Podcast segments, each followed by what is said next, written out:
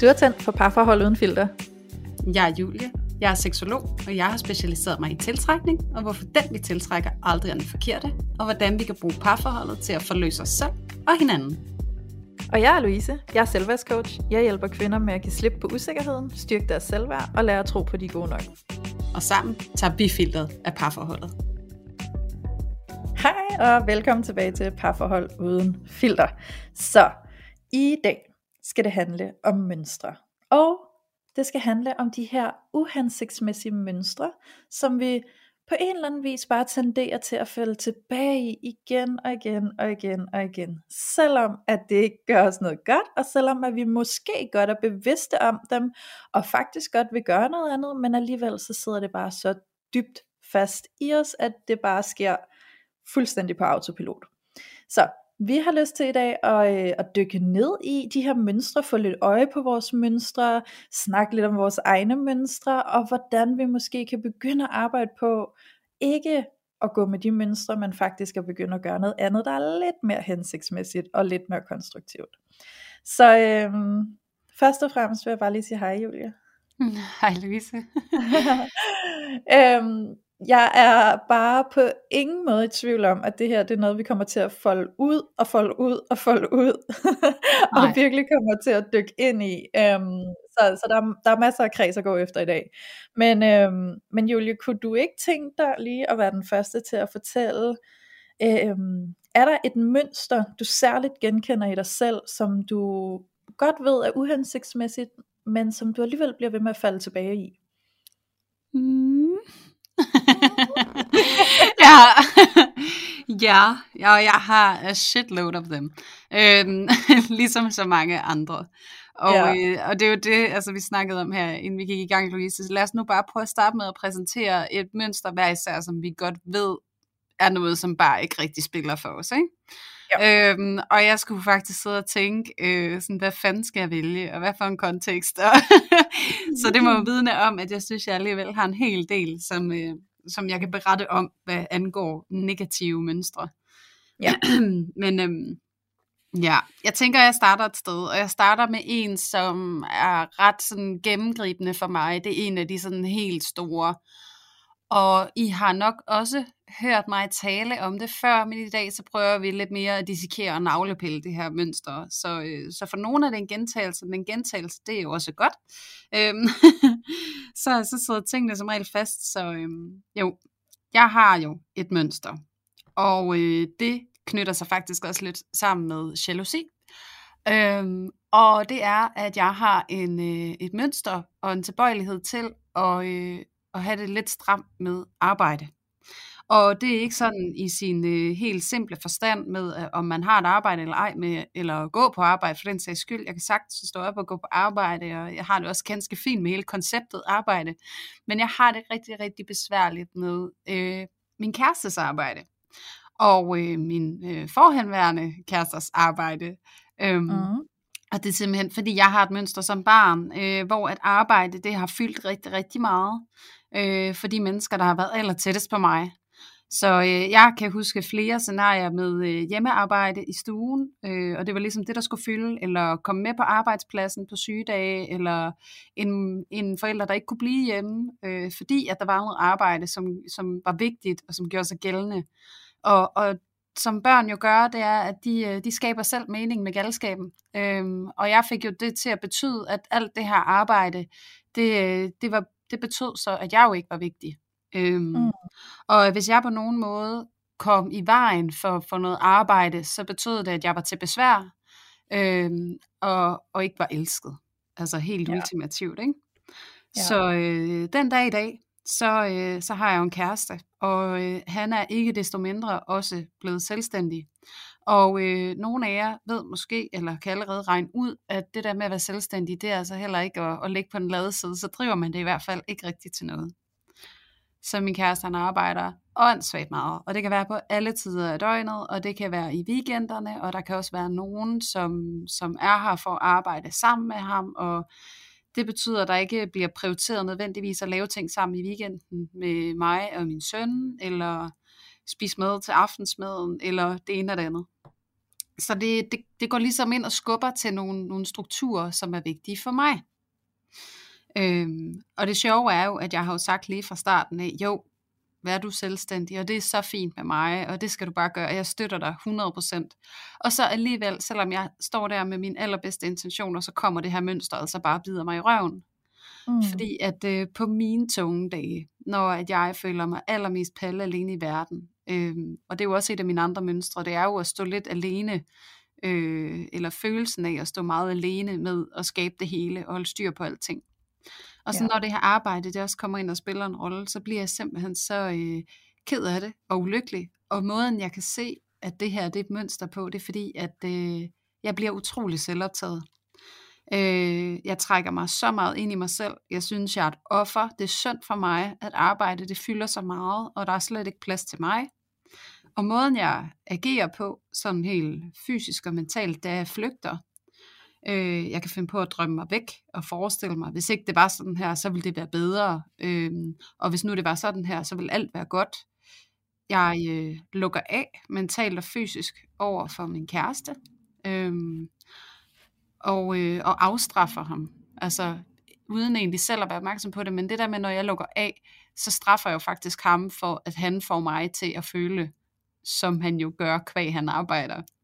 Mm. Jeg skal bare lige skynde mig at sige, når jeg fortæller om det her mønster, så er jeg udmærket godt i kontakt med, at det her, det er bare rigtig, rigtig gammel historie. Og det er jo det mønstre, de er. Det er jo gamle fortællinger, som får lov til at spille sig selv igen og igen og igen, og for mit vedkommende, så har jeg virkelig skulle se den her i øjnene mange gange, og thank God, så er jeg et sted nu, hvor jeg kan se den, når den kommer, og jeg ved godt, hvad det handler om, og det betyder faktisk også, at jeg kan berolige mig selv, øh, og skille ting med, men det er også bare lige for noget af det, jeg synes, vi skal ind i det her afsnit, Louise, det er jo, at de her mønstre, de bliver ved med at komme igen og igen og igen, øh, og vi kan ikke nødvendigvis bare få dem til at gå væk, fordi det vil være det nemmeste i hele verden, men vi kan lære dem at kende, og så kan vi sige, hey, der var du, Øh, det er fint, og jeg har set dig, og hvad har du brug for? Ja. Fordi jeg ved jo godt, at mit mønster, det hænger jo også sammen med, til jer, der også har hørt afsnittet om tilknytningsmønstre, så, så ved nogle af jer allerede, at jeg er utryg, afvigende tilknyttet, og det giver jo også, det, det falder også rigtig godt i tråd med, at når jeg så mærker det her svigt i forhold til det her med arbejde og stå alene, at det jeg gør, det er, at jeg lukker af og trækker mig væk og flygter fra relationen. Så, så, så det er det der, vi kan gøre med de her mønstre, det er, at vi kan lære os selv at kende, vi kan få øje på mønstret, vi kan finde ud af, hvad handler det om, og så kan vi se vores adfærd og vælge at gøre noget andet. Ja. Øhm, ja. Så, så det er nyt for mig at gøre, det er virkelig at se det, anerkende det, være der for mig selv, og så den næste skridt, det er egentlig bare at stå ved det. Øhm, og også nogle gange sige til min kæreste, det her, det sker ind i mig. Øh, jeg kan mærke det her med arbejdet, jeg ved godt, jeg har sagt god for det lige nu. Synes jeg, det er svært at være i. Jeg øh, får lyst til at trække mig fra relationen, fordi jeg får alle de her overbevisninger omkring mig selv, med at jeg er til besvær, eller jeg ikke er vigtig, og jeg vil ikke have, at du gør noget ved det, men jeg har bare lige brug for at sige, at det er det, der er, det sker i mig lige nu.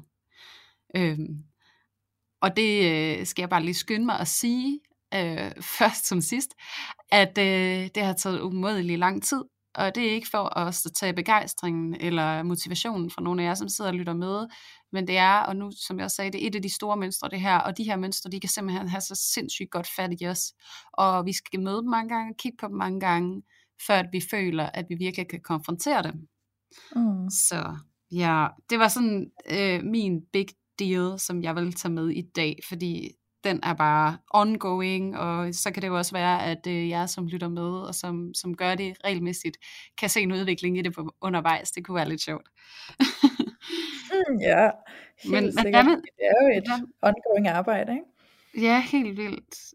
Ja. Hvad tænker du om det? Og, altså, en ting er, hvad du tænker om mit store stykkemønster. En anden ting er også, at jeg er helt vildt spændt på at høre om dit store stykkemønster, Louise. ja. Men Julie, lige præcis som du siger, og det synes jeg egentlig også, at det der er værdifuldt for lytterne, som lytterne jo sandsynligvis også allerede godt ved, det er jo, at de mønstre, vi har, er jo blevet bygget op igennem vores liv, og oftest så kan vi øh, trække rødder helt tilbage til vores øh, barndom, da vi var helt små, hvor, at det har, hvor det har startet med at være noget, der har haft indflydelse på os, altså vi er blevet påvirket af at det miljø, vi har været i, er vores forældre, måske er nogle søskende, eller måske er nogle andre mennesker, der har stået os tæt i vores barndom, og så har vi ligesom sådan begyndt måske at adoptere nogle adfærdsmønstre fra de mennesker.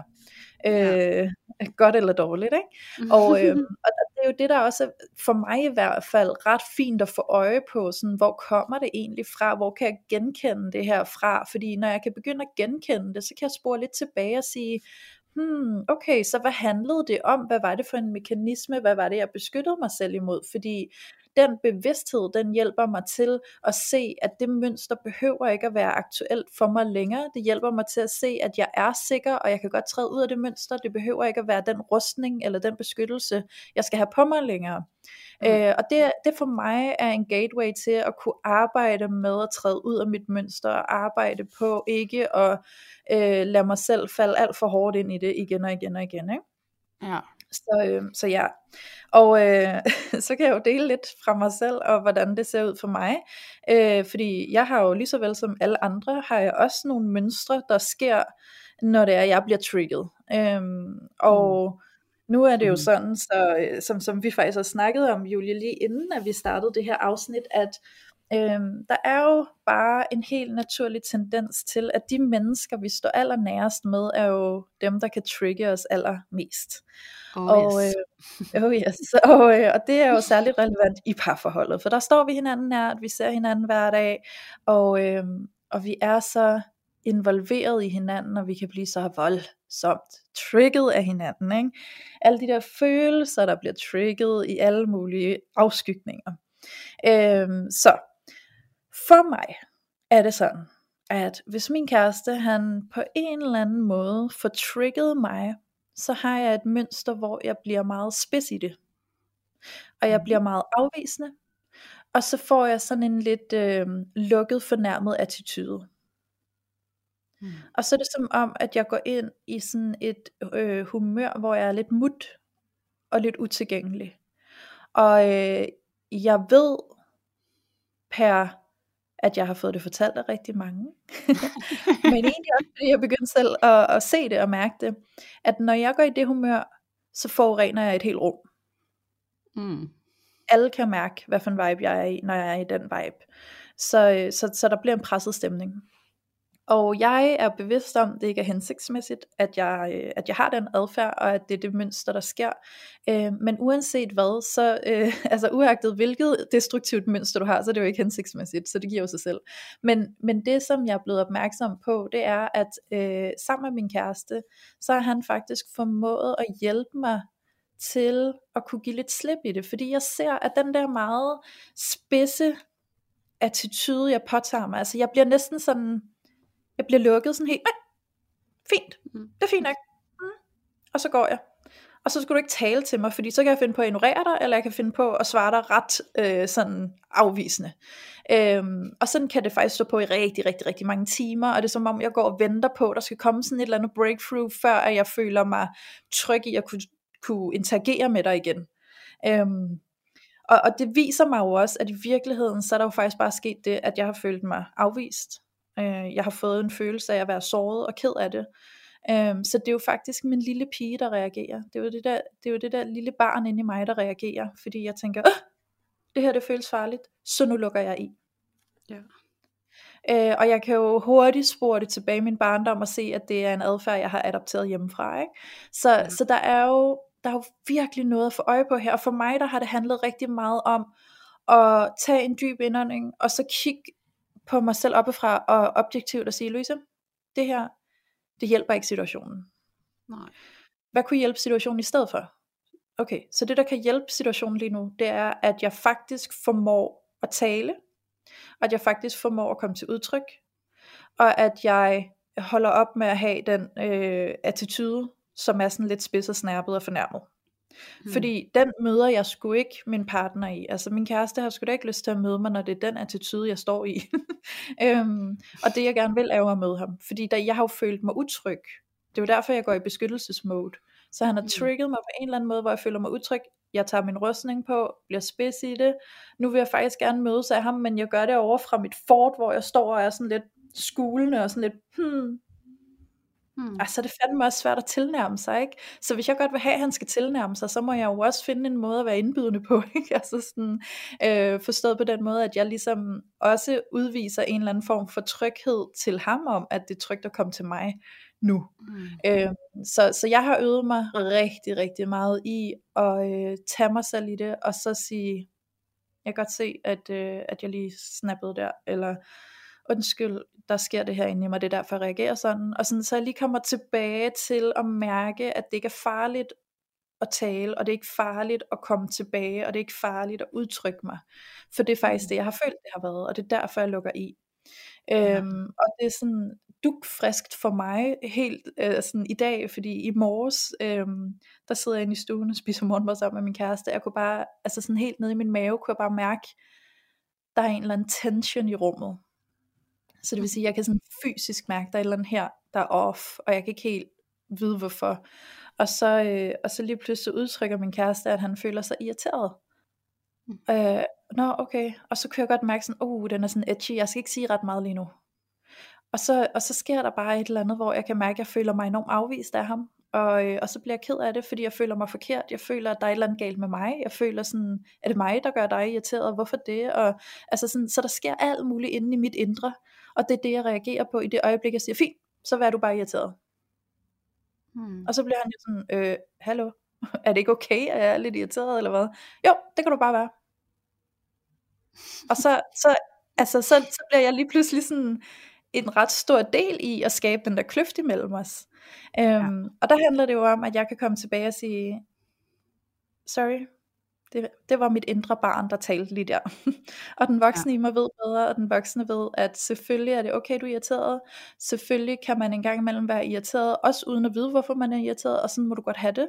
Øhm, ja, jeg bliver påvirket af det, fordi det fylder i rummet, men ved du hvad, sådan er det, og det skal der være plads til. Og uagtet om det er mig, der er årsag til, at du er irriteret eller ej, så er det også okay.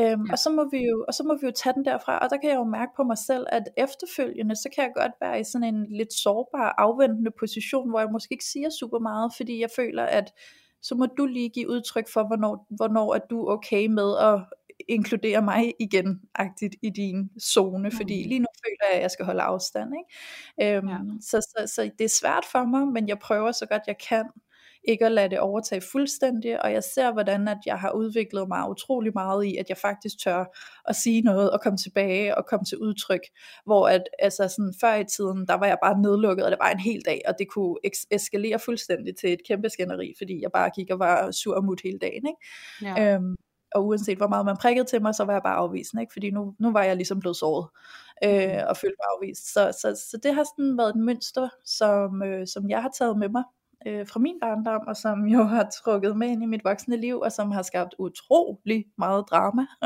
i tidernes morgen, og, øhm, og som jeg er rigtig glad for, at jeg har et andet greb på den dag i dag. Øhm, men, øh, men jeg skal ikke øh, afvise, at det stadig kræver et stykke arbejde fra min side af. Og det tror jeg på, at øh, på sin vis er en, er en del af processen for os, livet igennem hele tiden, at det kræver et stykke arbejde for os, og show up der, hvor vi, øh, hvor vi muligvis har det sværest, ikke? Mm. Ja. Ja, både over for os selv, og også over for dem, der er omkring os, ikke? Altså noget af det, som jeg synes, der er vildt inspirerende ved din historie, Louise, det er jo det her med, at du faktisk tager ansvar og siger, hey, øh, det var en meget lille pige, der kom ud af munden på mig. Øh, ja. Og, og øh, det tager jeg hundrede procent ansvar for, og, altså du skal være her som du er, men ja. det der, det var mit, ikke?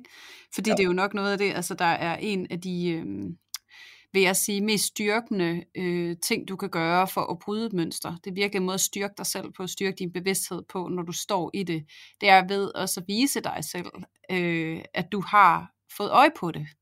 Og det bekræfter du også dig selv i, når du også tør at tage ansvar for det. Altså både indad til, men også udad til. Det kan virkelig, øh, hvis vi skal tale lidt ind i, hvordan man kan arbejde med de her mønstre, så synes jeg lige præcis det, du gør der, Louise, er et bragende godt eksempel på, hvordan det kan se ud. Ja. Øhm, og så også det der med, at vi kan have en tilbøjelighed til, når vi så skal altså, stå ved os selv og tage ansvar for os selv, så kan vi også have sådan lidt lyst til at skulle forklare, hvorfor, ah, men det er også bare fordi, og det er også fordi, og det er også fordi, og, og der skal vi også nogle gange passe på, fordi at, at i hvert fald med den, vi står overfor, så kan det virke som en retfærdiggørelse af, at vi måske ja. grænseoverskred dem, eller vi kører en eller anden rille, og det skal de bare kunne rumme, eller give plads til, Øhm, der er det bare så vigtigt, at det her med netop at kommunikere og blive ved sig selv, øh, ligesom du så fint demonstrerede lige før, Louise, at bare sige, øj, det sker bare lige, der sker bare lige noget inde i mig. Øh, ja. Du skal bare være dig. Det, jeg skal nok finde ud af det.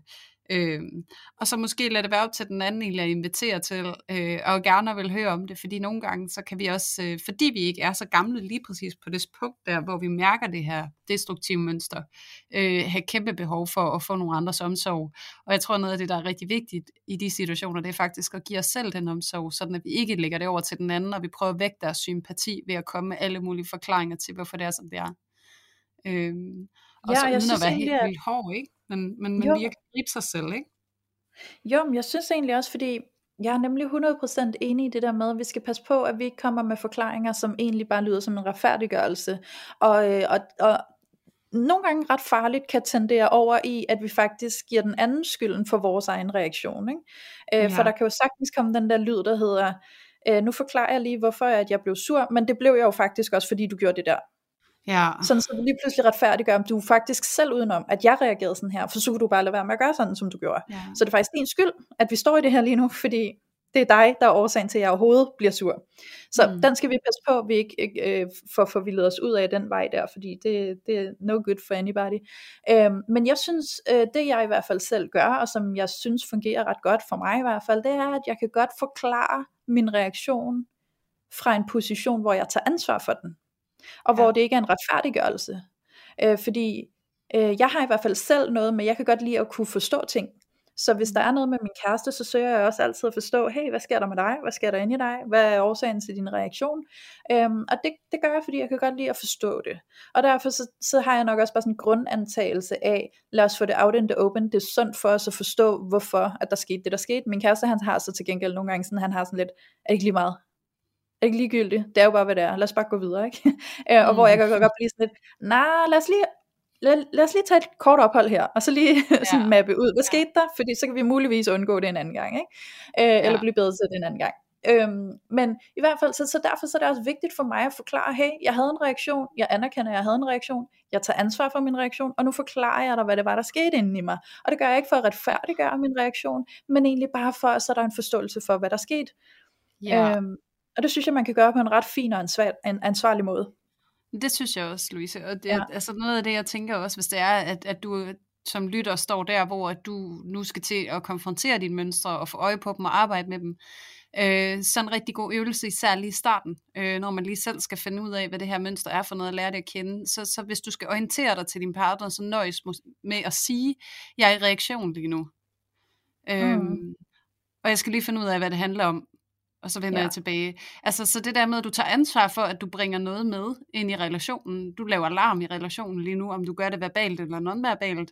Men det ja. der med, at nogle gange at tage den, når vi står i det, det som vi også har refereret til i tidligere afsnit, når man står i en reaktion øh, fra en femårig øh, indre lille dreng eller pige, så, øh, så er det rigtig svært at stå som modpart, og så skulle være med i, i det samspil. Så, ja. så prøv selv at tage ansvar for den del af dig, altså, og bare annoncere, at du er i den her reaktion. Det kan altså ja, være rigtig fint at starte. Sige, at, øh, ja, det kan det nemlig. Jeg, jeg synes nærmest i princippet, man kan sige, at øh, det er din egen voksen, der skal tage dit eget barn i hånden. Præcis. Ja. Det er lidt og, det, jeg og føler, det tit... jeg gør, når jeg gør det. Ja, præcis, og det er jo det, der kan ske, når vi så øh, netop begynder at forklare os rigtig meget, og prøver at vække den andens sympati, så det er fordi, vi vil have, at de skal tage os i hånden, fordi vi ikke selv ja. tror på, at vi kan. Øhm, og det er jo det, der er lidt ærgerligt ved det, ikke? Altså fordi, at, at det er også noget af det, jeg synes, der er vigtigt at tage med ind i det her, det er, at, at, øh, at du kan virkelig ofte og næsten altid, vil jeg sige, meget mere, end du selv tror. Ja. Øhm, så også, altså, nu selv, ikke? Jeg har også gået med alverdens mønstre og også det her kæmpe store et, og, og jeg har arbejdet med det i mange år efterhånden, og, mm. øh, og det nogle gange, så kan det da godt virke demotiverende at tænke sådan, åh, det, kan, åh, det må også snart være slut, og hvorfor skal vi blive ved med det her, men alligevel ja. erfare gang på gang, at jeg bliver bedre til at håndtere det hver gang, og fordi at jeg lærer at rumme det øh, selv, og finde ud af det, og stå i det, og blive okay med det. Ja. Øhm, og det der med, at jeg ikke bliver afhængig af, at det er min kæreste, der skal provide den omsorg, som jeg måske et eller andet sted øh, frygter, jeg ikke selv kan provide. Mm. Øhm, ja. Så det er egentlig bare, øh, ja, hvad kan man sige, et godt lille tip ja. til jer øh, kommende mønsterbrydere, der sidder og lytter med. Øhm, ja. Og så er der bare noget, jeg rigtig gerne vil sige, Louise. Ja, og det er fordi det. Noget, af det, noget af det, jeg godt kan lide, vi gør nogle gange, det er, at sådan, det, det er godt med sådan en lille oprindelseshistorie, også for at forstå lidt, hvad det er, du er oppe at bokse med, når du ligesom får øje på det her trælse mønster, som, som du har med dig. Og, ja. øh, og I har måske hørt den før, men jeg tænker bare lige at lave sådan en kort opremsning af, hvad det handler om. Hvorfor, hvad er et mønster? Altså, hvorfor får man et mønster? Ja. Øhm, og det kan jeg sige sådan helt lavpraktisk og helt kort. Det, det er simpelthen, øh, som børn, så øh, er vi i gang med at konstruere den virkelighed, vi lever i.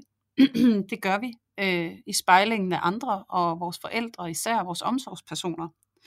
Og øh, på alle mulige måder, så skal det her lille barn lære at navigere omkring sine omsorgspersoner, sådan at det er sikret kærlighed hele tiden, fordi at kærlighed er nødvendigt for overlevelse.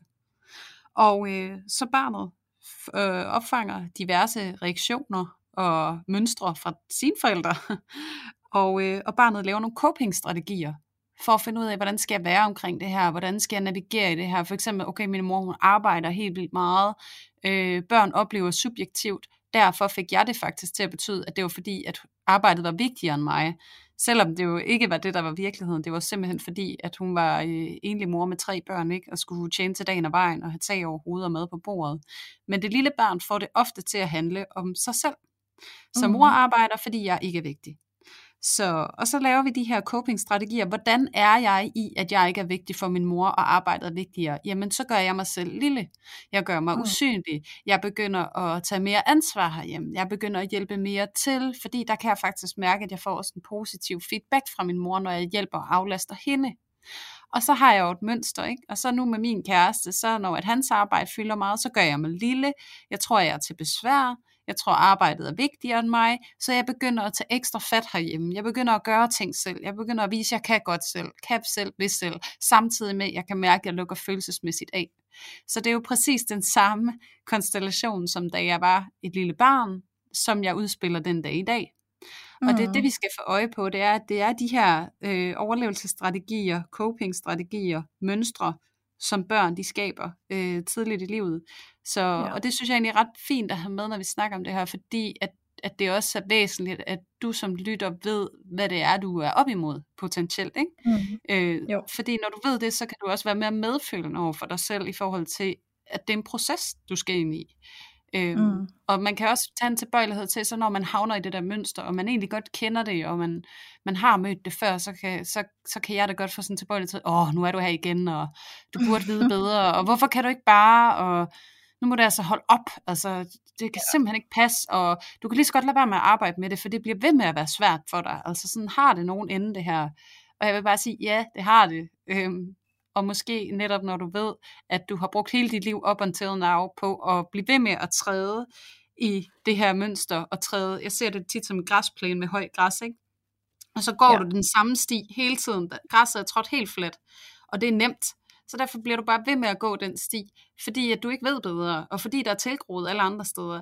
Og det, der skal til, når vi skal bryde mønster, det er jo at gå nye stier og træde græsset fladt, sådan at det, det bliver velkendt, og sådan det bliver nemmere og nemmere at gå der. Og det er sådan en svær bevægelse, så det, så det jeg vil slet ikke ja. underkende, altså sværhedsgraden i at, at omdirigere sig selv, og gå nogle nye veje, og træde nogle nye spor. Og lave nogle ja. nye stier for sig selv. Og igen, du har brugt hele dit liv up until now, og det var egentlig det, der var min pointe, på at gå den samme sti. Så mm-hmm. hvor højt er det andet græs ikke lige blevet? Ja. Og hvor velkendt er den her sti ikke lige? Så det der med ja. lige være medfølgende over for dig selv og sige, ja, det er svært. Og da vi, alle, da vi skulle lære at cykle eller whatever, hvad der var udfordrende for dig, så vælter man også mange gange. Ja, og jeg har lyst til sådan at bidrage her, fordi jeg sidder jo, og altså der udspringer jo en masse tanker op i mit hoved fra det, du siger. og, øhm, og der har jeg bare lyst til at bidrage med sådan den mekanisme, jeg tager i brug, øh, når jeg ligesom skal arbejde med at træde ud af det der mønster. Det er for det første, at jeg på en eller anden måde forsøger at distancere mig selv fra det. Altså sådan, så det ikke bliver min identitet. For jeg kan godt mærke, at nogle gange, så kan det blive sådan en følelse af, det er jo min identitet, det er sådan, jeg er. Og så kan det føles meget umuligt at skulle være noget andet. Fordi det er det, jeg kender, og det er sådan, jeg kender mig selv. Og jeg kan måske blive enormt skuffet over mig selv, og jeg kan blive ked af det, jeg kan blive vred på mig selv, og jeg kan føle det umuligt. Og hvorfor er jeg også sådan her? Og hvorfor er det også, jeg skulle have fået det her med mig? Og hvad, hvad, altså... hvad fanden skal jeg stille op med det, ikke? Altså sådan, så det kan virkelig bygge op til at blive sådan en vrede og en, en, en frustration og en kederlighed. Mm. Og, en, øh, og den her følelse af at være forkert, at være i stykker på en eller anden måde, ikke? Og, og fra det udgangspunkt kan det blive enormt svært for mig overhovedet at se klart, fordi så er jeg nede i mit eget misery. Så jeg gør tit det, at jeg distancerer mig fra det, som at jeg kigger på det udefra og siger, hov, øh, nu kigger jeg på det som om, at øh, det er, øh, jeg skulle lige til at sige et monster, men det synes jeg næsten er negativt at placere det på et monster, ikke? Men bare sådan forestille sig, at det er en, det er en figur, jeg kigger på, mm. som gør det der, og som, som, som har det der mønster, men jeg kigger på det udefra, så jeg distancerer mig selv fra det, sådan så jeg tager, min, tager, tager det ud af min identitet og kigger på det.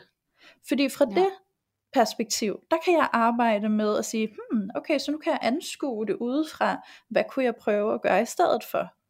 Hmm. Sådan så jeg ligesom sådan på en eller anden mental måde visualiserer, at jeg, at jeg tager det ud af min krop, stiller det ved siden af og siger, det er bare en del inde i mig, som jeg lige har taget ud og stillet ved siden af mig, så kigger på det, og så, og så går jeg tilbage i mig selv og siger, så nu hvor den del ikke er i mig, hvad kan jeg så gøre? Mm. Øhm, for ligesom at prøve på en frisk eller på en ny at gøre noget andet end, end hvad det mønster ville have gjort, hvis det stadig sad inde i min krop, ikke? Ja, øhm, ja så, så det, det, nogle gange så synes jeg det er jo det der med, at mange af de her mentale sådan ting der sker i os og følelsesmæssige ting og sådan, det kan, det kan blive så svært at sætte ord sådan på og gøre det konkret, ikke? Fordi nogle gange så er det bare meget en følelse og en mm. stemning der sker når vi gør noget anderledes, og det er svært nogle gange at sætte ord på helt konkret, hvad gør du, for det er jo ikke bare en opskrift hvor du putter øh, et halvt kilo mel og et halvt kilo sukker og en liter mælk ned i en skål, og så får du en pandekage, eller hvad fanden du får ud af det, ikke? Hvad har jeg lige lavet? Ja, hvad, hvad var det? øh, så, så du ved, det er, jo, det er jo et spørgsmål om, at ja, det er svært at gøre det konkret nogle gange, men... Øh, altså jeg tror jeg har lidt et bud for at gøre det lidt ja. mere konkret. Altså det bliver jo aldrig helt konkret det her, Louise, og det ved vi jo godt begge to. Og det er jo fordi det er så forbandet individuelt, hvad det er I står og bikser med. Så selvom det er så forbandet individuelt, så tænker jeg også godt at vi kan sige nogle ting, fordi at øh, vi har jo også endnu en gang spurgt alle jeres skønne lyttere, hvad I rigtig godt kunne tænke jer at tage med, når I har lyttet til dagens afsnit. Og øh, rigtig, rigtig mange af jer, I spørger omkring, hvordan kan jeg se eller få øje på, at der er et mønster, der udspiller sig, eller der er et eller andet på vej. Øhm, det kan være rigtig, rigtig svært, og det er jo en rigtig fin øvelse, du beskriver, Louise, det der med at prøve at se sig selv lidt udefra, og sætte tingene i perspektiv, ikke? Og finde ud af, mm. hvis nu ikke, at jeg havde den her måde at gøre tingene på, hvad ville jeg så have adgang til? Hvad ville jeg så ikke kunne gøre? Eller hvordan ja. ville mit liv så ikke se ud? Hvor meget mere glad ville jeg være? Eller whatever, ikke? Ja. Øhm, Og det handler jo om netop som en start at få øje på det. Og så, jamen, hvordan får jeg øje på det, sidder I måske og tænker. Det vil jeg i hvert fald ja. selv gøre. Øhm, og, øh, og der er nogle ting, som man kan kigge ind i. For eksempel dramatrekanten. Øh, står du i en situation, hvor du føler dig som et offer, eller en redder, eller en krænker? Er du ved at krænke nogen, øh, skæld ud, eller pege fingre og sige du, du, du? Eller er du et offer, hvor at du synes, det er synd for dig, og det er altid dig, og hvorfor skal det lige gå ud over dig, og øv, og det er synd for mig, og jeg kan ikke, og... Eller er du en redder, hvor det er sådan, så nu kommer jeg og fikser hele situationen, og I kan ikke leve uden mig, og jeg er uundværlig, og alt skal nok blive godt, når jeg er her. Mm. Øhm, hvis du er i nogen af de tre roller, så vil jeg næsten med sikkerhed sige, så står du i et eller andet mønster. Øh, og det kan jeg sige på baggrund af, så er du ved at udleve et eller andet drama, og drama det er jo ofte en, øh, en genindspilning, eller en genudspilning af noget, som er gammelt, noget som du har erfaret tidligt i dit liv, så er der drama i gang. Har du en af de her roller, det kan du være opmærksom på. Hvis du har, så er det der, hvor I måske skal ty til Louises øvelse, og zoome lidt ud af dig selv og sige, hvad er det lige, der sker her? Hvorfor? Mm. krænker jeg lige nu, eller hvorfor er jeg et offer lige nu, hvad var det der kom før det, hvad var det der skete, hvad, hvad er det for en følelse jeg har, som har ledt mig herhen. En anden ting, som I også kan kigge på, også inspireret af de øh, svar I har sendt ind til os, det er, at der er flere af jer der spørger, øh, hvordan kan jeg se et red flag, eller hvorfor får jeg lyst til at dulme øh, min smerte med forskellige ting, eller hvorfor flygter jeg, eller ting i den dur, og øh, det er også nogle ting, I kan være opmærksom på, begynder jeg at spise helt uhæmmet lige nu, eller nu skal jeg fandme ud og åbne en flaske vin, eller nu skal jeg do whatever, øh, whatever your drug is, øh, sidde og se en hel masse serier, eller gøre et eller andet, så kan det også godt være en rigtig god indikator på, at du er i et mønster lige nu, fordi du flygter fra noget, som er ubehageligt. Fordi mm. det, som alle de her ting er, det er en eller anden form for flugt. Øh, ja. Og vi er som regel kun på flugt, når der er et eller andet, som ikke er rart for os. Så, øh, så der kan du også være nysgerrig på, hvad er det, jeg flygter fra? Øh, hvorfor gør jeg det her? Hvad er det, jeg er på vej væk fra lige nu? Hvad er det, jeg har svært ved at se i øjnene, eller håndtere, eller ikke tror på, jeg kan håndtere, ikke? Ja. Øh, fordi det skal virkelig også med i det her afsnit. Det er sådan en encouragement på, at du kan bare så meget mere, end du selv går og tror. Ja. Ja. Ja, og i virkeligheden så sidder jeg også og tænker, at åh, kender du det der, hvor nogle gange så synes jeg, tingene er jo i virkeligheden ret simple. Det der med, at vi leder, vi leder med lys og lygte, og det er bare lige foran os. Og det er jo ja. faktisk ret simpelt, men vi har en tendens til at overkomplicere tingene for os selv, ikke? Mm. Øhm, så vi tror, at der er alt muligt, vi skal opdage, og i virkeligheden så er det bare lige der foran dig. Så du ved det udmærket godt, hvis du tør at kigge. Øhm, ja. og, og hvis du bare lige sådan, sætter tempoet lidt ned for et øjeblik, ikke? Fordi man kan sige, dit mønster, det kan du meget nemt få øje på i det øjeblik, du står i en konflikt. Ja. Så, så kig efter, okay, jeg er i konflikt med nogen lige nu. Jeg er utilpas på en eller anden måde. Enten er jeg vred, eller jeg er ked af det, eller jeg er såret, eller jeg er frustreret, eller øhm, helt vildt trigget, eller et eller andet. Jamen, så har du et mønster i gang. Fordi ja. dit mønster vil altid være en reaktion på det, der sker, og det, du bliver påvirket af. Så kig, ja. når du står i konflikten. Det kan godt være, at du ikke kan se det, når du står i konflikten, men når du bliver tilpas det, øh, bevidst og opmærksom, og øh, sådan god til at arbejde med at kigge på dig selv, øh, så vil du også kunne se det øh, in action, at det sker, og så vil du ja. kunne nå at stoppe dig selv op, mens det sker, og sige, hov, jeg sætter lige bremseklodsen i, det er ikke sådan her, jeg tænkte mig at være, ikke? Men ellers ja. så kan du kigge på det bagefter, hindsight, og sige, jeg var lige i konflikt, hvad skete der? Hvad var det for en følelse, der blev trigget inde i mig? Og hvorfor reagerede jeg, som jeg gjorde? Hvad reagerede jeg med? Eller hvordan? Hvad sagde jeg? Hvad gjorde jeg? Øh, hvor kommer det fra? Hvor genkender jeg det fra tidligere i mit liv?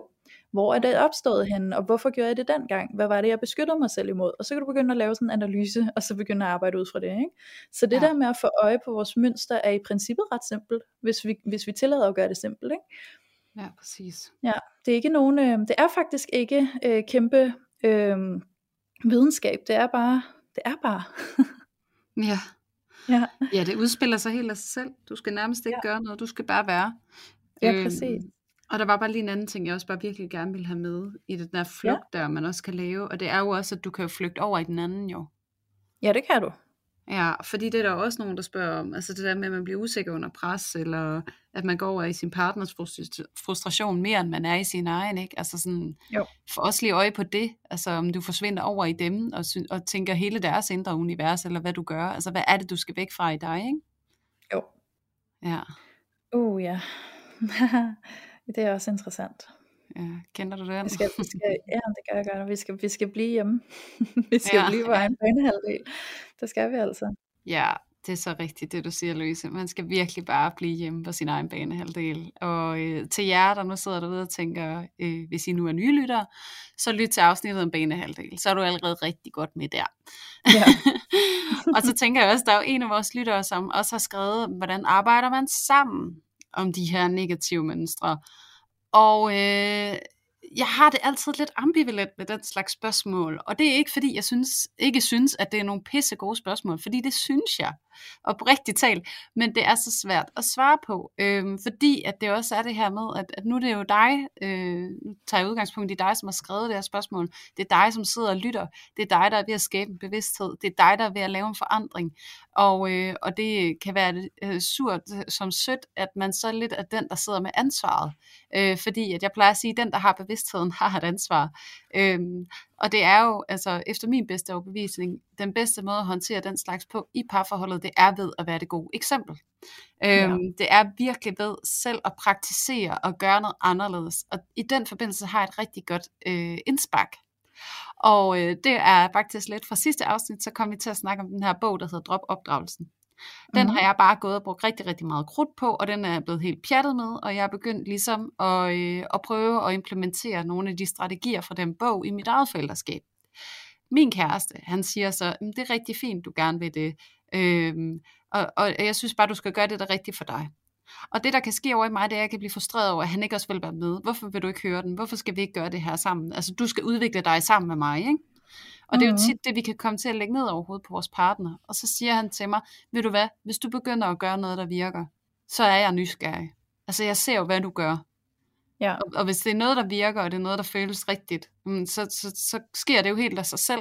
Og jeg tror bare, at især for mig, så fik jeg en vigtig lektie lige der. Altså, en ting er, at vi selv snakker om det her, men det der med også at kunne være i den der måske frustration, der kan være over, at de ikke også udvikler sig, men at tillade dem, og så, og så catch on, fordi at du begynder at lave en forandring. Så når du begynder at arbejde med dine mønstre, og virkelig gå dem i sømmene, og prøve at træde nye stier, det vil din partner altså også lægge mærke til. Og tænke, ja. Hvad søren er det for noget? Og det var det egentlig utroligt behageligt, at du ikke står og råber af mig længere, eller at du trækker dig ind i dig selv, og du bliver spids, eller begynder at gå og ordne en hel masse ting, jeg har bedt dig om, og beder mig om at lægge mærke til det og sådan noget. Det er rart, at, at du begynder at gøre noget andet. Du står mere ved dig selv, du er mere autentisk, du er faktisk mere til stede. Det føles rart, vil du ikke fortælle mig, hvad det er, du gør? Øhm. Det er jo sådan en ring i vandet, ikke? Ja, præcis.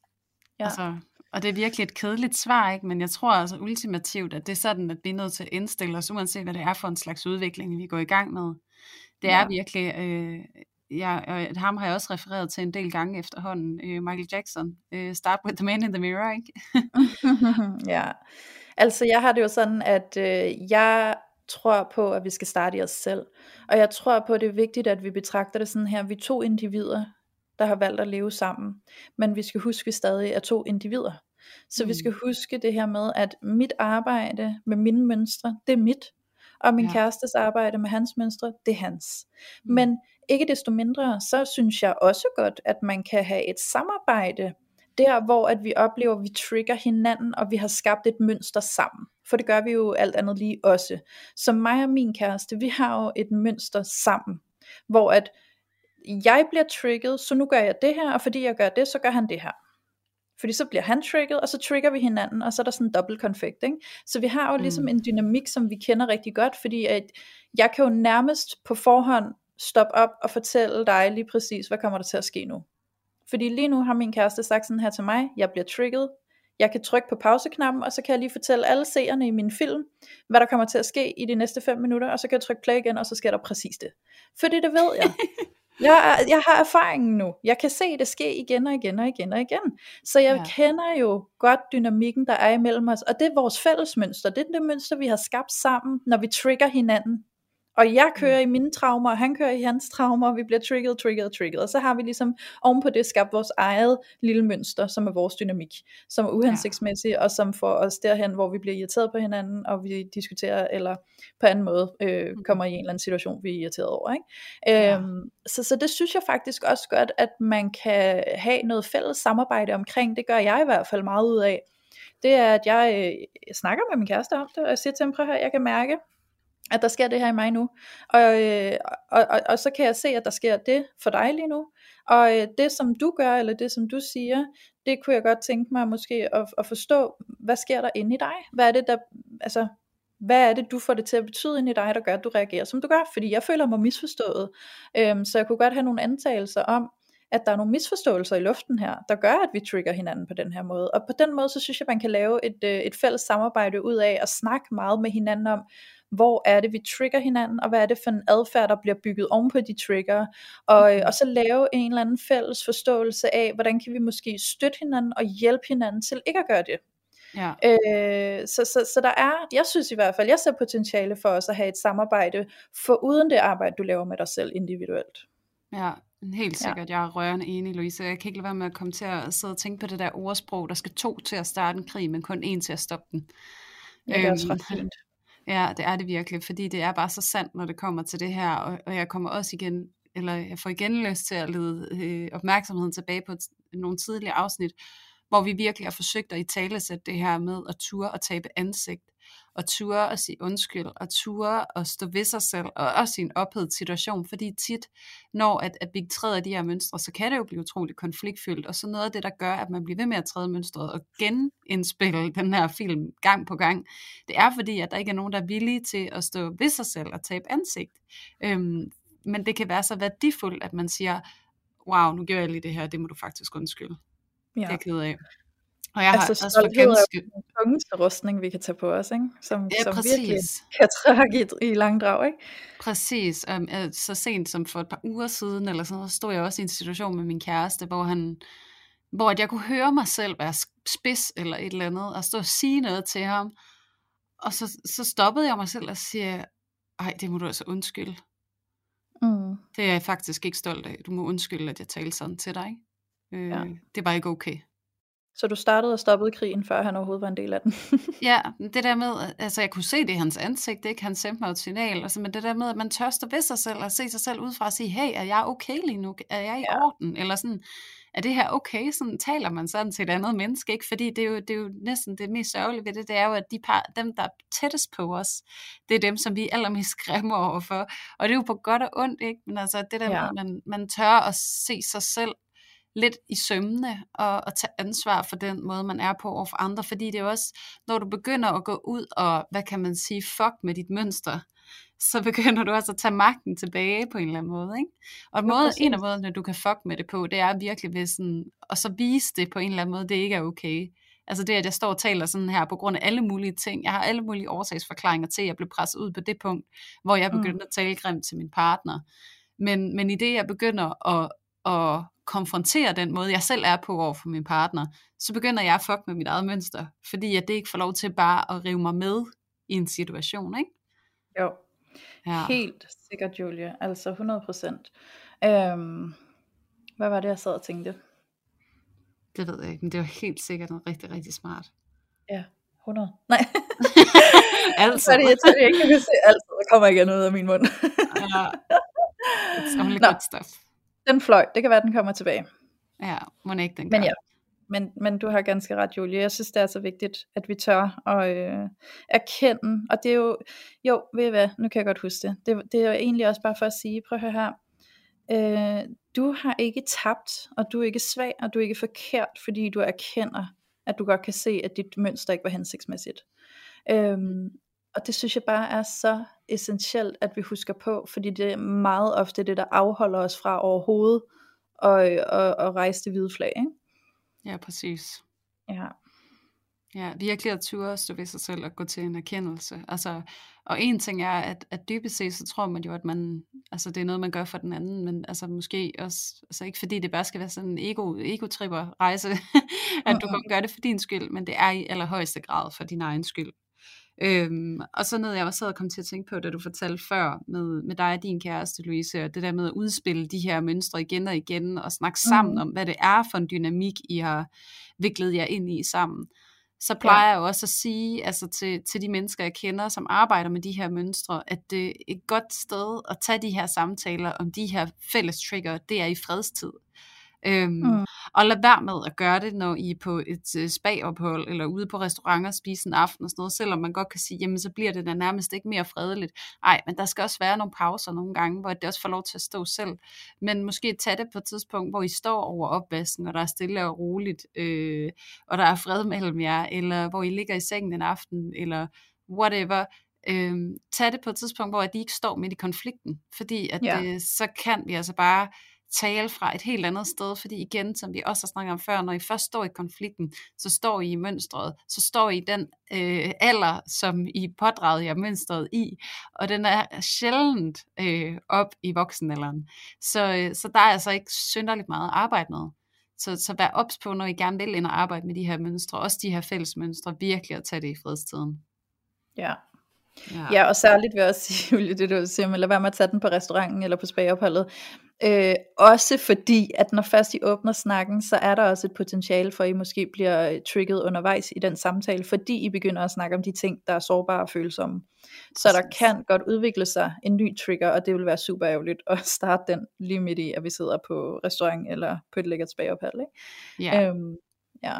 Og så igen, det er jo ikke fordi, man skal sidde i de der, til de der særlige lejligheder, og så bare fake det, når man kan mærke, der er noget, der presser på, men det virker også at tillade både sig selv og sin partner, måske at få en pause fra det, og nogle gange, mm. så kan der komme en naturlig åbning, men lad være med at forcere det. Ja. Øh, prøv at tage det i nogle mere øh, nedtonede situationer, hvor der måske ikke er lige så meget på spil, eller lige så stort forventningspres, øh, fordi det kan nærmest også gøre det sandsynligheden for, at I trigger meget højere, fordi at der er så meget på spil, ikke? Altså nu skulle vi virkelig hygge os, og nu skal vi snakke om det her. Mm. Ej, det var bare det sidste, jeg ville, og nu er jeg så skuffet, fordi det var, jeg havde bare regnet med, at vi skulle have en pissegod tur, ikke? Altså, yeah. så, så, så også med den på, øh, være, være lidt øh, kærlig over for jer selv og hinanden, og så tage det på et tidspunkt, hvor det giver mere mening for jer. Ja, yeah. Og jeg sidder bare og fuldstændig falder ind i, måske kender du det godt, Julia, måske er der nogen af jer lytter, der også genkender det her. Når noget er planlagt, som vi skal sammen, som er noget hyggeligt og noget godt, og vi bare tænker, det her, det skal være hyggeligt, og vi må ikke, altså vi må ikke komme til at diskutere. Ja. Det må ikke gå galt det her. Eller vi sidder og tænker, det kan ikke gå galt, for vi skal på spa, og det bliver meget fucking hyggeligt, ikke? Ja. Øhm, og så sker der bare nogle gange det der, at der bliver, der bliver simpelthen øhm, sat denne her forventning op, og der bliver, der bliver, altså sådan, der bliver virkelig spændt for, ikke? Ja. Og så er det bare nogle gange der, hvor vi bliver ubevidst trigget til at opsøge dramaet, helt ubevidst, fordi vi er bange for, at det sker, eller fordi vi prøver at undgå det. Så, ja. Så det er som om, vi fokuserer så meget på, at nu må der ikke være noget, og så kommer det. Ja. Øh, og det er jo også et mønster. Så der er også noget i at finde freden fra ikke at fokusere på, hvad der ikke må ske, ikke? Mm. Ja. Helt sikkert. Altså jeg tror, at, at for de fleste af os, så sidder vores, alle vores negative mønstre inde i os og gnider sig i hænderne, så er der spagerhold, så ja. Ja, rigtig nok. Og altså det er fuldstændig ubevidst, ikke? Men igen, altså den der excitement, man kan have over noget helt særligt, det er jo også over i det der barnlige øh, afdeling inde i en selv, ikke? Så, så, så det ja. ligger lige klods op og ned af hinanden, både begejstring, men også den, den kæmpe skuffelse, der kan være, og der kan ligge fra alle mulige andre svære situationer. Ja, præcis. Ja, så det er sindssygt ja. vigtigt lige at tage højde for. Men ellers så er jeg så all up for din, din henstilling, Louise, det her med at snakke om de her ting, som vi udspiller sammen med hinanden, fordi det har vi virkelig også mange af. Altså, og, ja. og heldigvis så er vi også nået til et punkt, hvor vi kan sådan tale om, ja, der har vi virkelig noget på hinanden. Altså også, vi kan, men det er jo igen, vi har også fået et sprog for det, fordi at vi har i talesat det, og ja, vi har også i talesat det i fredstiden, hvor der ikke var mm. noget. Øh, fordi at det er altså bare der, min erfaring er, det der de mest givtige samtaler, de kan opstå. Men, ja. men det, der sker nu, når vi rammer en eller anden reaktion, hvor vi trigger hinanden helt vildt, så kan vi jo kigge hinanden i øjnene bagefter, og så sige, ej, hvor har vi også bare lige en trigger på hinanden, lige præcis på det punkt der. Mm. Og vi ved også godt, hvad det handler om, og når jeg siger det her, så ved jeg også, der kan sidde nogen derude, ja, men sådan snakker jeg bare ikke med min kæreste. Mm. Øv, eller sådan, hvordan kommer jeg dog til at have det med min kæreste, at vi kan snakke om tingene på den måde. Og igen, altså, for fanden, det er virkelig også bare, ikke lade jer demotivere af, at, at der er nogen, der er et andet sted end jer selv, men lad det motivere jer til selv at begynde at gå vejen. Altså ja. i forhold til, hvad det er, der kan lade sig gøre. Der er så meget, der kan lade sig gøre, når vi er villige til at, at, at tro på det. Fordi at, at det er tit den der med, man kan fange lidt i, nå, men det er også bare fordi, det er så perfekt, og, og det er også fordi, I det ene og det andet, og I har øvet jer så meget, eller I har fundet de der øh, enhjørninger, som vandrer rundt på jorden, som, som vi andre kun har hørt om. Men altså, jeg vil bare lige en gang for alle anerkende, at der faktisk var utrolig meget hårdt arbejde bag, og til jer, som også har lyttet med i længere tid, I har også hørt Louises og min historie, og ved, at vi har været på et benhårdt stykke arbejde, så det har virkelig også taget noget, og, og det håber jeg virkelig, I tager mere, når, når I skal til at stå og kigge jer selv i spejlet, efter I har lyttet til det her afsnit, og på at få øje på, hvad er det, jeg bringer i spil, hvad er det, jeg har med, hvad er det for nogle, nogle stier, jeg bliver ved med at træde, som som saboterer det, jeg egentlig gerne vil. Ja, og, øh, og så får jeg også bare lyst til at sige, at vi har altså heller ingen garanti for, at vores partner lige pludselig bliver sådan en, der kan sidde og snakke om følelser, øh, eller garanti for, at vores partner bliver en, der kan sidde og snakke om følelser på en specifik måde, eller øh, i lang tid ad gangen. Øh, der kan jeg altså i hvert fald skrive under på, at min kæreste er ikke særlig vild med det. Øh, og det kan jo være, der sidder mange af jer lytter derude, der tænker, ej, Øhm, Louise og Julie, de har bare sådan et par kærester der, som bare kan sidde og snakke om følelser. Min kæreste, han synes ikke, det er det fedeste i verden. Og en, en gang imellem, så trækker han sgu også stikket og siger, prøv at høre, hold, hold, hold, hold, hold, jeg kan ikke mere med de følelser der. Jeg, jeg overgår det ikke mere. Jeg kan ikke engang høre, hvad du siger, fordi jeg lukker bare ned nu, ikke? Mm. Øhm, og ja, jeg bliver da dybt frustreret og bliver sådan, det bliver vi da ned til, altså, fordi det er min ja. måde. that's my way, ikke? Jeg kan godt lide at snakke ja. om følelser, jeg kan godt lide at forstå mine følelser, jeg kan godt lide at vende og dreje det, og jeg kan bruge timevis på at sidde og undersøge det. Mm. Øhm, og jeg synes, det er konstruktivt for mig, og det hjælper mig, men det er sgu ikke altid det system, der fungerer for ham. Øhm, og, og, og til det vil jeg også bare invitere til at sige, at det der med løsningen, hvis vi lige skulle bare sige det sådan helt, øh, helt sådan... Øh, mekanisk og koldt, ikke? Løsningen. Øhm, ja. Den kan altså se ud på rigtig mange forskellige måder, så løsningen er ikke nødvendigvis, at I skal sidde og snakke i timevis om jeres følelser, og I skal sidde og have en konstruktiv, terapeutisk snak om det, hvor I virkelig kan udtrykke jer med de rigtige ord og alt det her. Det er ikke altid det, der er løsningen. Så husk også, at det kan se ud på rigtig mange måder, og I alle sammen er individuelle, og jeres parforhold er individuelle, så hvordan jeres løsning ser ud, kan se ud på rigtig mange måder. Bare lad jer blive inspireret herfra, og så brug jeres egen kreativitet til at finde ud af, hvad der virker for jer. Fordi en gang imellem, så bliver jeg også øh, nødt til, og jeg bliver inspireret til, og jeg bliver villig til at se, at min kærestes måde at skabe en løsning, eller hans måde at gå til det, eller håndtere det, faktisk nok også har noget på sig, jeg kunne få noget ud af, hvis ikke jeg har modstand på det. Og det har jeg en gang imellem. Jeg har lidt en gang imellem en modstand på, at han meget mere er tilbøjelig til at, at slippe tingene og sige, lad os lade være med at kigge for meget på det, lad os bare gå lidt videre, og sådan. Og der kan jeg godt blive sådan, ah, pas nu lige på, pas nu lige på, der er ikke et eller andet, vi overser, ikke? Øhm, men til gengæld, så, så inviterer han en anden lethed og simpelhed ind i vores parforhold, som jeg ikke bidrager i samme grad med. Så der er også noget i, at en gang imellem, så kan, så kan det hjælpe, at jeg tillader hans løsning at være vores løsning en gang imellem, øh, når jeg ikke øh, presser for meget på med mine snakke.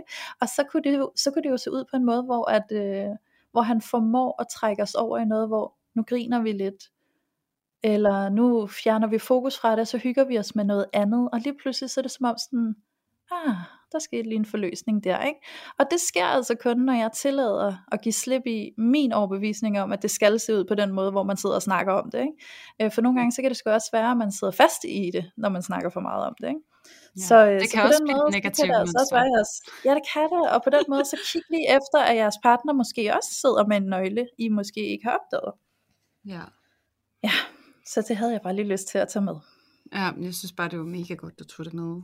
Altså, ja. Det er virkelig, virkelig en god reminder. Den kan jeg altså også godt bruge nogle gange, for jeg kan også godt have en tilbøjelighed til at, at synes, at det der med snakkeriet, det er den gode vej, men altså, man skal også huske, at en af de andre ting, der tit sker, når vi går i et mønster, det er også, at øh, vi bliver fanget i et eller andet center. Enten så er det i kroppen, eller så er det i det mentale, eller så er det i vores følelser.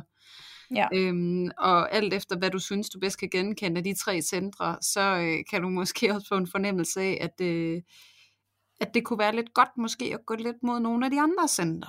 Øhm, ja, og jeg det er lidt mærke, mere holistisk. Ja, men det er også fordi, når jeg sådan virkelig går i et rigtig, når jeg går ind i mine rigtig negative mønstre, så går jeg rigtig meget op i mit hoved, øh, ja. eller i mine følelser, og så ved jeg faktisk også, at noget af det, der virker rigtig godt for mig, det er at gå ned i kroppen. Det kan være meditation, øh, kropsgennemgang, det kan være at gå ud og gå en tur med et eller andet meditativt i ørerne, sådan at der ikke er støj. Øh, der skal ikke være noget til at påvirke mine tanker. Øh, ja. Men det er mere sådan at komme ned i kroppen, og det kan nogle gange også være en rigtig god måde, når vi snakker om følelsesregulering på. Øh, så prøv at få kontakt til det center, du føler, du har mindst kontakt til, når du kan mærke, ja. at du er i noget ubehageligt, om det så er kroppen, eller hovedet, eller følelserne. Så øh, mm. det kan du prøve at være lidt mere nysgerrig på, og der er også rigtig mange af jer, der har spurgt, om vi ikke godt vil lave noget om enagrammet, og, øh, og vi snakker sammen om det, og vi er nysgerrige på det, og, øh, og finder ud af, hvad vi ender med at gøre. Men det kunne vi også godt tænke os. Yeah. Men det er egentlig min, en af mest grund til, at jeg tager det op til, fordi at øh, hvis du nu sidder og nysgerrig på, hvad er mit center, øh, krop, tanker eller følelser, så har vi jo vores kære enagramtest, og øh, typerne, de er jo inddelt i de her forskellige centre, så øh, måske kan det være lidt en pejling på, Hvad, ja. øh, hvilket center du går i. Så hop ind i logen og, øh, og så find vores øh, test derinde. Det er en som øh, jeg tror logen, faktisk ikke.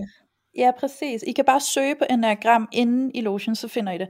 øh, så, så er der sådan et opslag, hvor at der ligger et link til testen. Men jeg tror ikke der står i svaret til din type, hvad for en, øh, hvad for et center du hører til. øhm, Så det kan jeg lige sige, og så kan du skrive det bag øret til enten hvis du kender din type, eller hvis du skal ind og finde din type. Men type otte, ni og et, det er kropstyper, og type to, tre og fire, det er føletyper, og type fem, seks og syv, det er hovedtyper. så har yes. du den med i hvert fald, og så ved du, hvad der er dit center. Ja, så når du finder Louise, din type. Og Louise, du er jo en mental type. Jeg er mega og, mental type. Og jeg er en føletype. Yay. Men det snyder også lidt, fordi at øh, min type, det er den, der identificerer sig selv mindst med at være en føletype, fordi at vi har ja. det mere overtænkt tingene en lille smule. Ja. Så der er sådan små finesser og finurligheder, men sådan overall, så, øh, så er det et ret fint pejlemærke på, øh, hvorhen du befinder dig, og hvad du eventuelt kan gå imod, øh, og det giver enagrammet der også nogle rigtig fine bud på, hvor du kan og gå hen og... Undskyld, Julie. Ja, men jeg vil gøre lidt sådan sige, og ikke mindst også det, at vi kender vores partners øh, center, fordi at ja. øh, nu er både din og min kæreste er jo kropstyper begge to, så mm-hmm. det, det giver jo altså også noget til vores forståelse af hinanden, at vi kender hinandens center. Så jeg er meget mental, min kæreste han er meget kropstype, ikke? Så det ja. giver mening, hvorfor han bliver udmattet og træt af at sidde og skulle være meget mental, når han ikke er en mental type. Ja. Øhm, og jeg kan have svært ved at forstå, hvorfor det er så svært at være så mental som jeg er, ikke? Øhm, og der, mm-hmm. der kan jeg jo, jeg kan drage og nytte af faktisk at gå med i hans center og komme lidt mere i kontakt med min krop i stedet for. Ja, yeah. ja. Yeah. It's so beautiful. Ja, det er det. Ja, ej, alle jer der ikke, alle jer der ikke ved ret meget om enagrammet. I'm so sorry, men uh, ja, der er en verden det, for jer, I skal gå ind i. Ja, virkelig. Og ja, vi vil, vi er virkelig nysgerrige på, om vi på nogen måde kan tage jer med ind i den. Så øh, det ja. ser vi til. Øhm, Men ja, ellers så tænker jeg egentlig, at vi er der i, for i dag, Louise, hvor vi godt kan runde af og sige, at det var et afsnit. Det var et afsnit. Det var det, simpelthen. Det var det, ja. Og ja, øh, hvis I skal ind i logen og eventuelt tage en enagramtest, eller I bare rigtig gerne vil være en del af et super sprødt og fedt fællesskab med en masse vidunderlige mennesker, som øh, byder sig til med støtte og råd og guidance, så øh, kan I gå ind og finde vores loge på parforhold uden filter bindestreg logen inde på Facebook. Og så er I bare hjertens velkommen. Vi lukker nye medlemmer ind hver mandag. Så øh, kom frisk og glad. Yeah. Meld dig ind. Ja. Yeah. Yeah. Yeah. Og tag en test. Ja, for fanden. yeah. Og der er ikke noget bedre end hele tiden at øh, få fortalt, hvem vi er, ikke? Nej, det er så dejligt. Og øh, sidste gang, Louise, så øh, snakker vi lidt om det her med at få sagt farvel på en ordentlig måde. Yeah. Og øh, vi prøvede os af med, øh, med den nye sætning. Og det tænker jeg, at jeg prøver at gentage succesen den her gang. Og så, øh, yeah. så laver vi en afslutning på det. Er du frisk på det? Det er frisk på. Det er skide godt. Yeah. Og øh, det gør jeg så nu. Og det gør jeg ved, at jeg siger til alle jer kære lyttere, og også til dig, Louise, tusind, tusind tak, fordi at du og I endnu engang har været med til at tage filteret parforholdet.